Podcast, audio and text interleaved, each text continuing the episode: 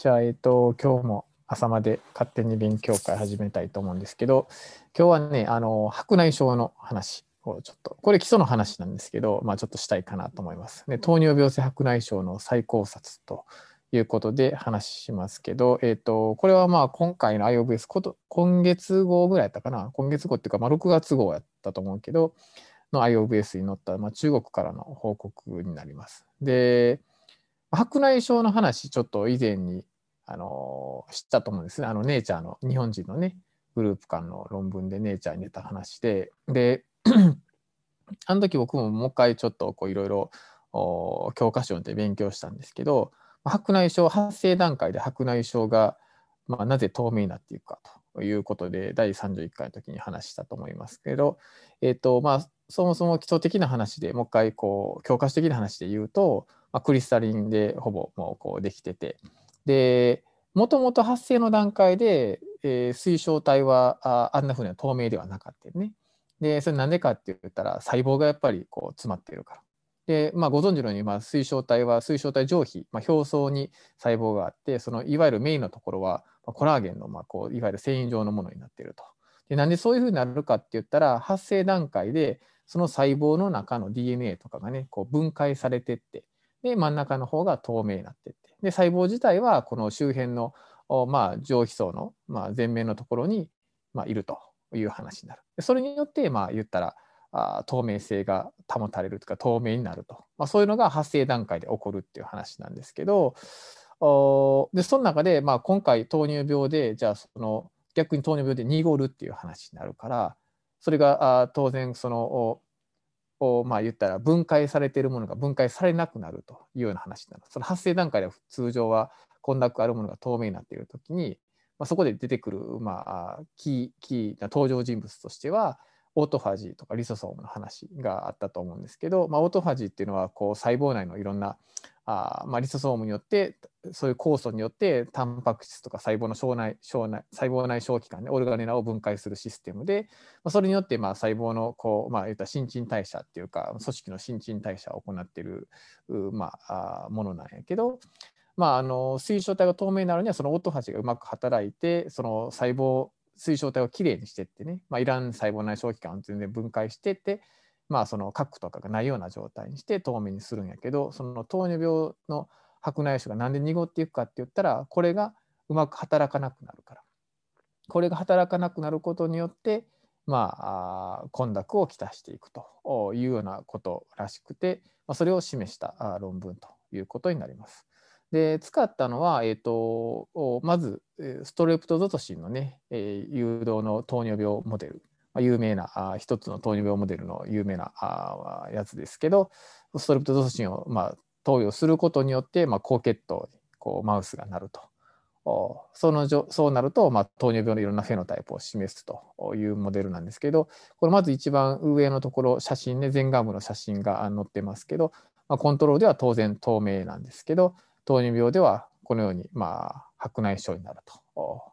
いうことで、まあ、いろんなさまざまなステージがあるんですけど、まあ、コントロールでは当然全例透明ですけど、まあまあ、いろんなステージは多少のこの毎回同じではないんですけどステージが12345と分かれてるけど、まあ、そのような濁りのタイプ濁りが出てくると。でこれを組織で HE 染色で見てみるとこのようにね、えーと、これ水晶体の前面のところですけどそこにまあ細胞がコントロールではまあいるということなんですがあこの糖尿病の白内障では、まあ、この水晶体の HE をこう見ると少し空砲ができてたりなんか水泡ができてたり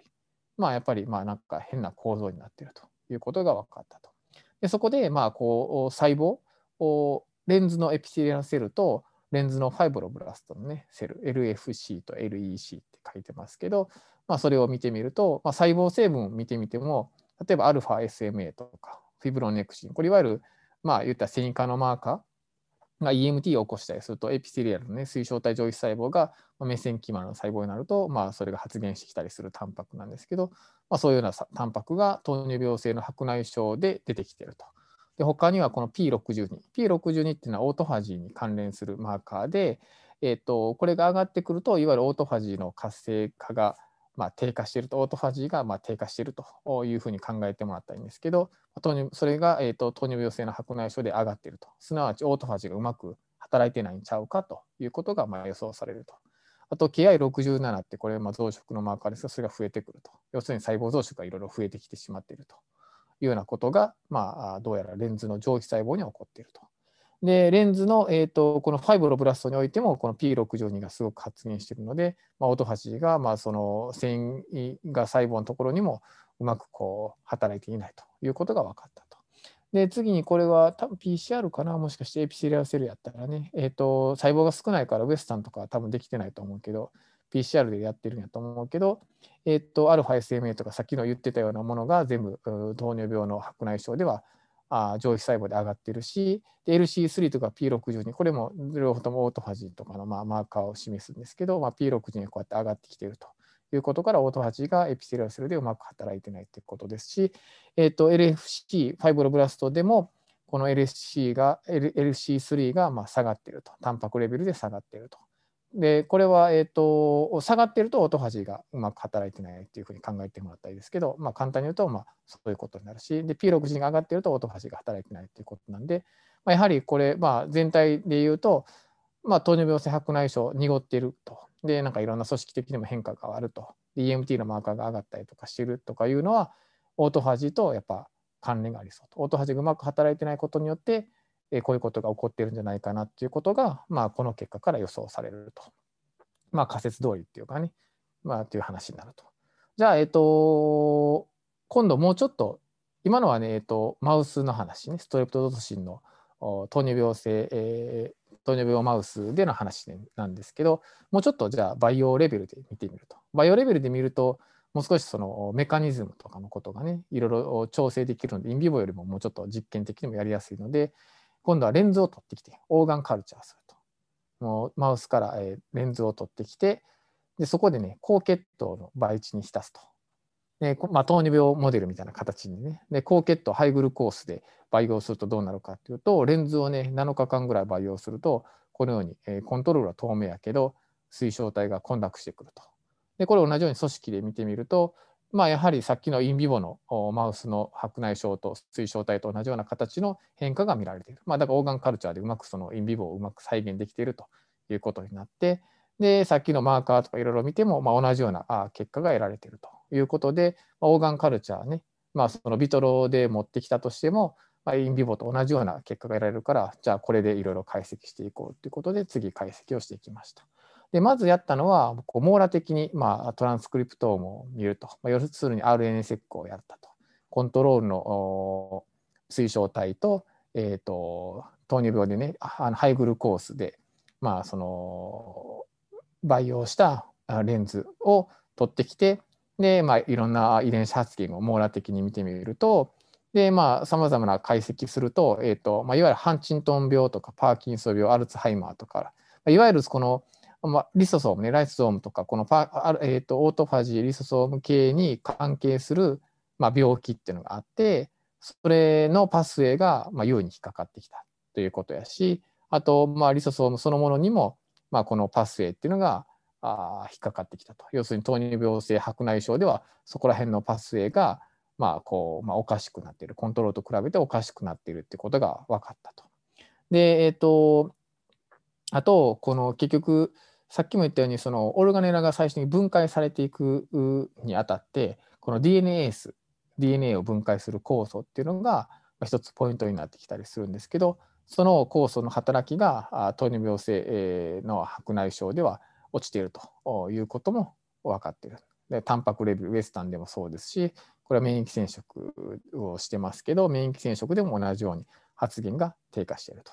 いうことが分かったのでまあ、やはりこう仮説通りどうやらオートファジーそこからこうライストームでうまく分解されてないっていうことが、まあ、なんか関係あるんじゃないかなということが分かってきました。じゃあまあここからもっともっとそのメカニズムのところを突き詰めようということで、まあ、引き続き、えー、とハイグルコースで培養したレンズを使って、えー、と解析していくんですけどおやっぱりハイグルコースこれ、えー、と濃度を変えてね102550というぐらいで、まあ、濃度をだんだんこうハイグルコースの濃度を上げてってやると例えばファイブロネクチンとかね、アルファ S 名、最初にお示したように、糖尿病性の白内障ではこういったマーカーが上がっていると、要するに EMT が起こっていると、上皮細胞が繊維が細胞っぽくなっている、まあ、それが混濁の原因になったりするんですけど、それがやっぱりそのハイグルコースでも上がっていっているということが分かって、でそれと同時に、例えば P62 の発現がこうやって上がっていっていると、要するにオートファジがうまく発現あ、うまく働かなくなっているということが分かったと。で他にオートファジーのいろんな分子とかを見ていったけどなんかそこら辺はちょっとうまく動いてなかったみたいやけどまあこのポイントは P62 が動いているということがまあ一貫して見れたということです。で、えーと、このオートファジーがうまく働かないとどうなるかって言ったらまあえ、ー、と分解されるにはねこの指基チンって言って、まあ、この自分が分解されるよっていうマークをつけてもらって、えー、するんですけど、えーとでその指基鎮化されているものがまあ分解されていくんですけどオートファジーがうまく働いてないからこの指基チネーションがまあすごく増えていっているということが分かるんです。要するにそのマークはされてるんやけどオートファジーがうまく働いてないから分解されないまま残っているものがいっぱい出てきてるって話ね。それがまあ実際ウエスタンでも見られるしでそれと一緒でこのリスソーのマスター転写因子の発現が低下していくとグルコースの濃度が上がれば上がるほど。ということなんで、やはりこの、まあ、オートファジー、リソソームの経営のがうまく働いてないということが、まあ、今回のことを引き起こしているということが、まあ、いろんな各方面ね、えーと、単にオトファジーの P62 とかを見ているだけじゃなくて、まあ、違う遺伝子ね、リソソームのマスター転写因子の発現を見ても、やっぱり低下しているということは、そこがうまく働いてないし、指キチンの状態を見ても、まあ、それが、あね、指キチン化されたものが凝集しているってことはうまく分解されてないと。いうことを示すのでいろんな各方面ね一個のことだけじゃなくていろんな角度から見ていってもやっぱ大体同じような現象が見られたってことで、まあ、やっぱやはりそこの問題ということが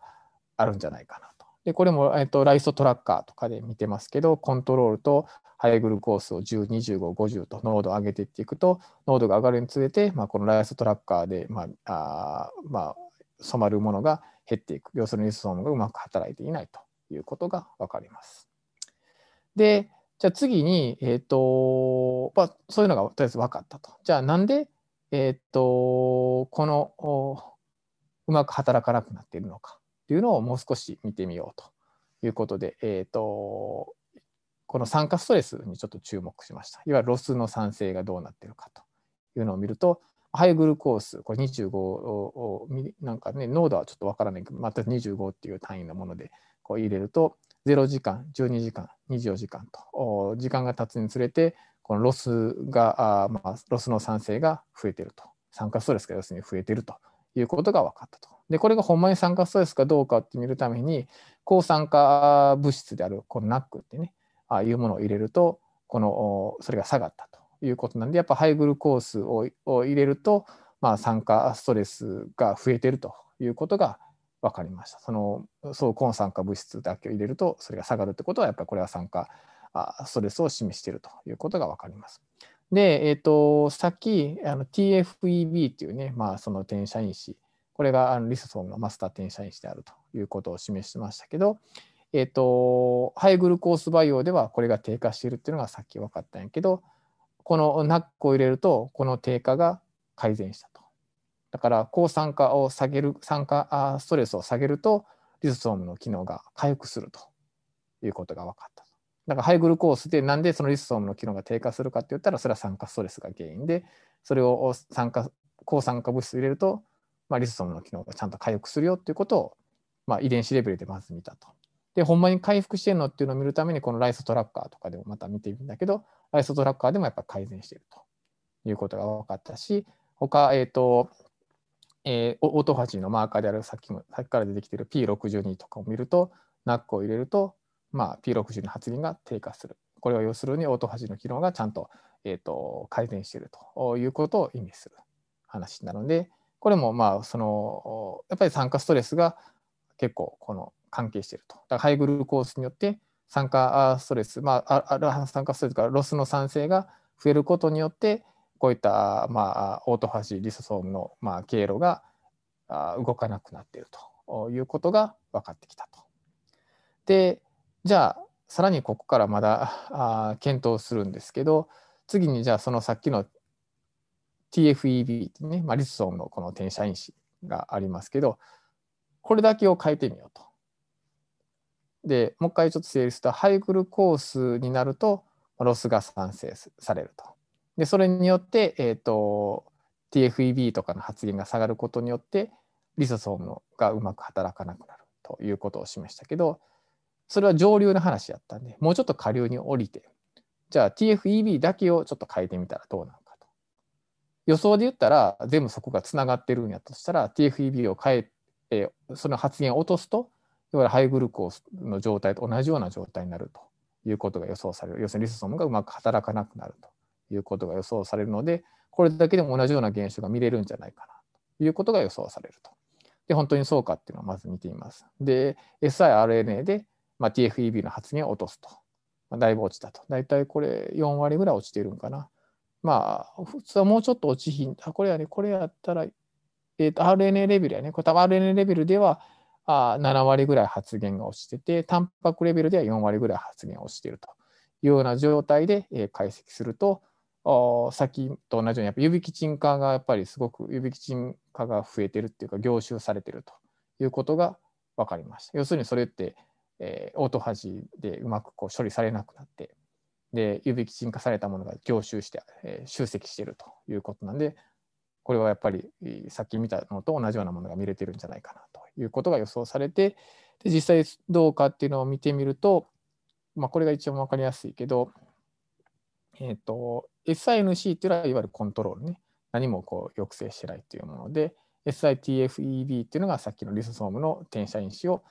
発現落とした状態と。で、えーと、当然、えー、そうじゃないものやと酸化ストレスはそんなにかかってないけどハイグルコースにすると酸化ストレスがあ ROS の産生が増えてると。で面白いのはコントロールと比べるとこの TFEB をでをノックダウンすると TFEB の発現ををノックダウンすると ROS の産生はさらに増えるということなんで、まああのさらに悪化するということが示されたのでやはりこの TFEB をのまあ、え、TFEB を介して、えーまあ、リソソームがうまく働かなくなっているってことがやっぱり言えるんじゃないかなということが分かりました。じゃあまあ大体まあこのなんとなくハイグルコースからロスの酸性でオートファジリソソームで結局分解されないから混濁していくという流れがなんとなく見えてきたかなと思うんですけどじゃあさっきからこのリソソームねまあこのこれが分解いろいろしなくなってできなくなって細胞内小器官を分解できなくなっているからまあ混濁してるってことなんやけどじゃあこのリソソームの、まあ、いわゆる働きを改善することができたら白内障これ治せるんかというのをちょっと考えてみました。でその中でこのクルクミンっていうねこれウコンですけどウコンのまあアナログである C1 をまあ一つターゲットとして考え標的として考えてでこれを投与することによって、えっと、これがまあいわゆるリスソームを改善させることができるらしいなんですけど、えっと、それを投与するということで白内障が改善するかどうか見てみました。でまずインビトロインビトロっていうかオーガンカルチャーで見てみるとコントロールと比べてハイグルコースすると当然混濁してくるけどこの C1 を入れることによって混濁が、まあ、パーフェクトではないけど多少の混濁は残ってるんですけど明らかにそのハイグルコースと比べて改善しているということが、まあ、見た目でわかると。さらに電子顕微鏡で見てみると,、えーと、さっきね水泡みたいなものが見えるたって言ったと思うんですけどそういった細胞内小器官のその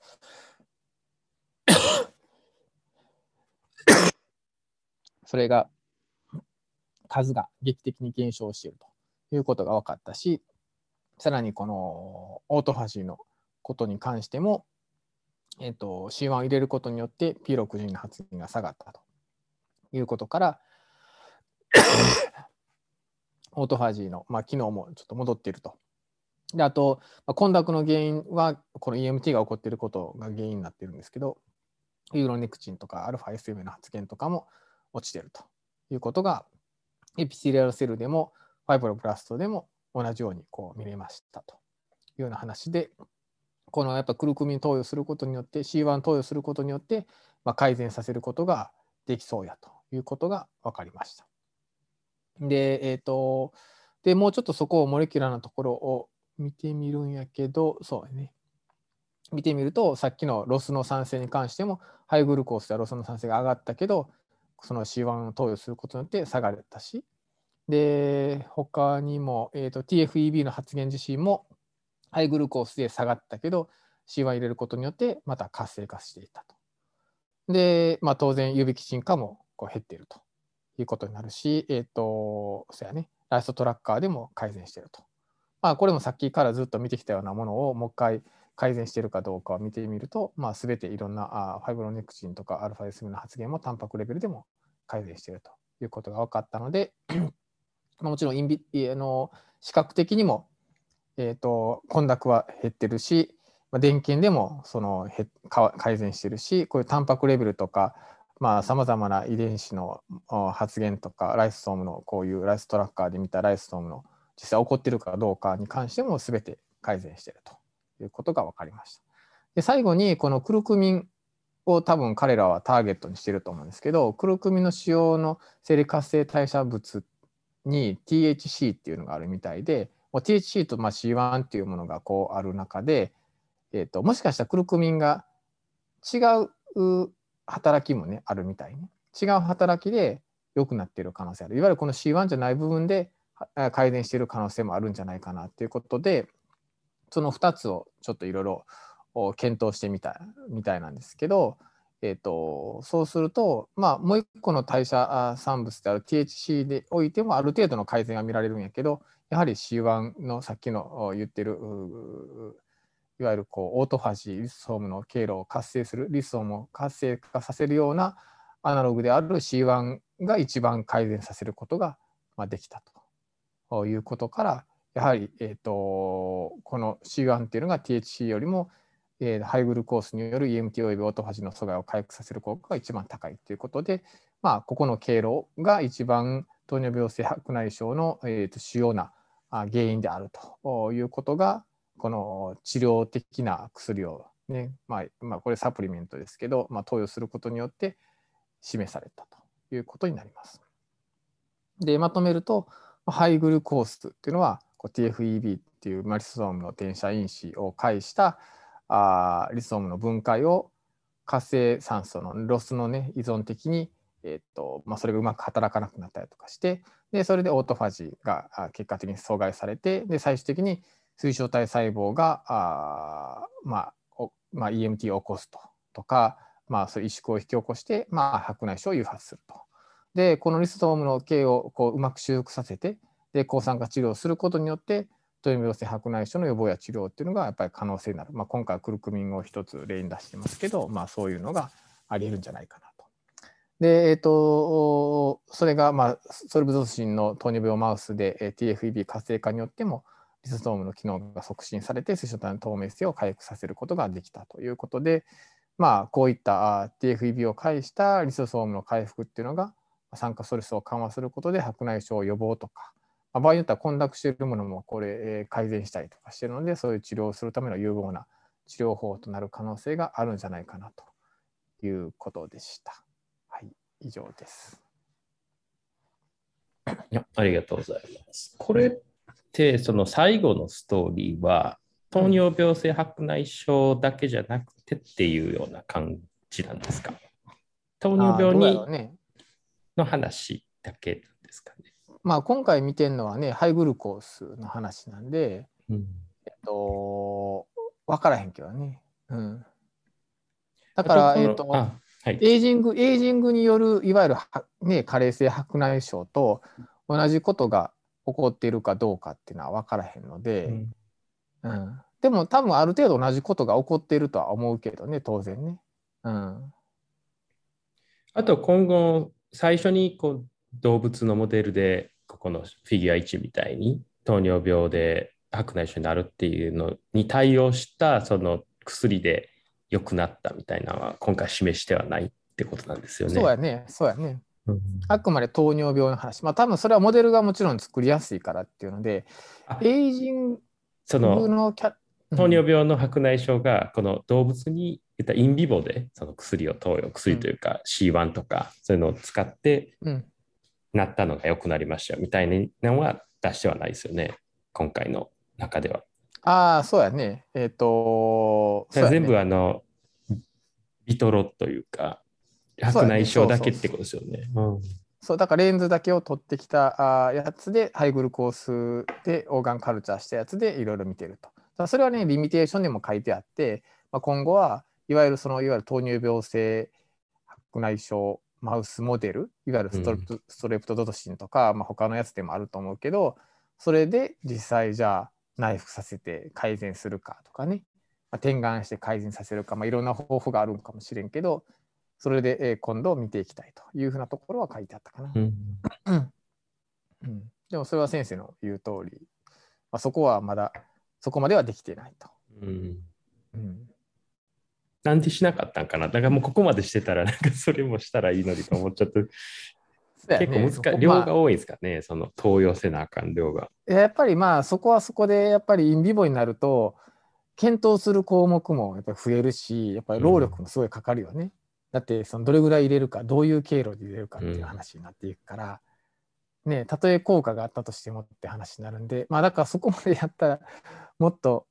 ねこれ相当ボリュームあるデータかなと思うけど、これがでインビボで直せたらそれこそねなんかネイチャーコミュニケーションズとかなんかいけそうな感じぐらいのものになるんちゃうかな。ネタ的にもだって糖尿だって白内障がねそんな薬で治りますって言ったらまあやっぱりインパクトあるよね。ううん、そうですよね。まあ、うん。なんかちょっと思ったのが、だからその点で、糖尿病性の白内障っていうターゲットうんっていうののポピュレーションってやっぱりそんな多くないと思うんで、まあ、糖尿病の中で白内障で問題になるっていうのは、まあ、あるけど、うん。まあ多分メジャーじゃないから、だから眼科系に行くんかなってちょっと思っ。たりしてですねだからこれがいわゆる age-related cataract に対して、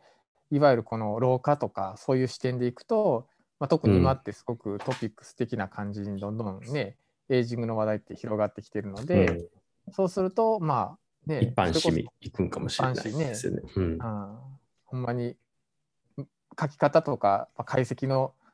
あれによってはネイチャーメディスンとかね、うん。うんまあ、どう作るかによって違うと思うけど、うん、それはそうかもしれない。うん、だからそう考えると、やっぱりこの最初のネタでね、うん。まあその研究のインパクトってやっぱ決まるよね。うん、そう思います。どういうものを、を目指してるかっていうね。うんうんそういうのはあるのかなって思うよね。うん、いや、り調理方法ってやっぱすごい大事だろうなと思いますね。そこのうんピクチャーがちょっと弱いと、なんかゴールがうんそこに行かなくなったりするけど、そうやね。うん、でもまあこれで言うと、まあ、最初にねこうまず糖尿病性白内障、まあ、これがどれぐらい多分もう知られている話やからね。まあ多分フィギュア1とかに関したらある程度もう言われてる話やからうん、あれかもしれんけど、まあでも最初のねこのオートファジーの話からずっとこう RNA セックまでして。でえっと、まあ、その後も in vivo in vitro でね、まあ、 organ culture でいろいろ解析してる